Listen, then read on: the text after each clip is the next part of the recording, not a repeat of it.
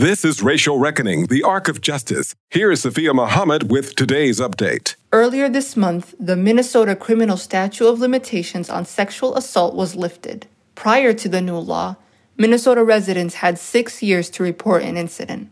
Asma Mohammed is one of the women behind this change. And I still have a hard time processing it because what happened with me is I could never report because the time had passed.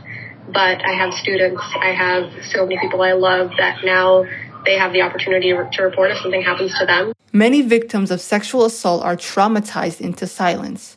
It could take years for them to share the experience, even with close friends and family, let alone the justice system.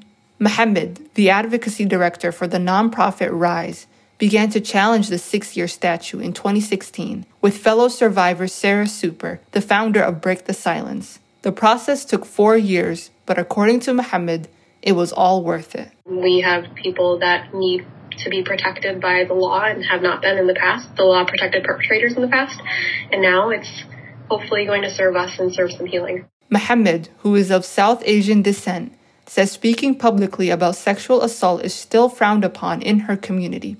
She says listening without judgment is the first step to supporting survivors of sexual assault. What I want now, what I want for every survivor that comes forward and shares their story is a lot of grace, a lot of understanding around um, how hard it is, just the experience of sharing your story, how difficult it can be, and the bravery it takes. I want that bravery acknowledged.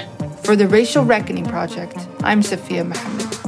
Racial Reckoning, the Arc of Justice is produced and supported by Ampers, diverse radio for Minnesota's communities, in partnership with KMOJ Radio and the Minnesota Humanities Center. Online at racialreckoningmn.org.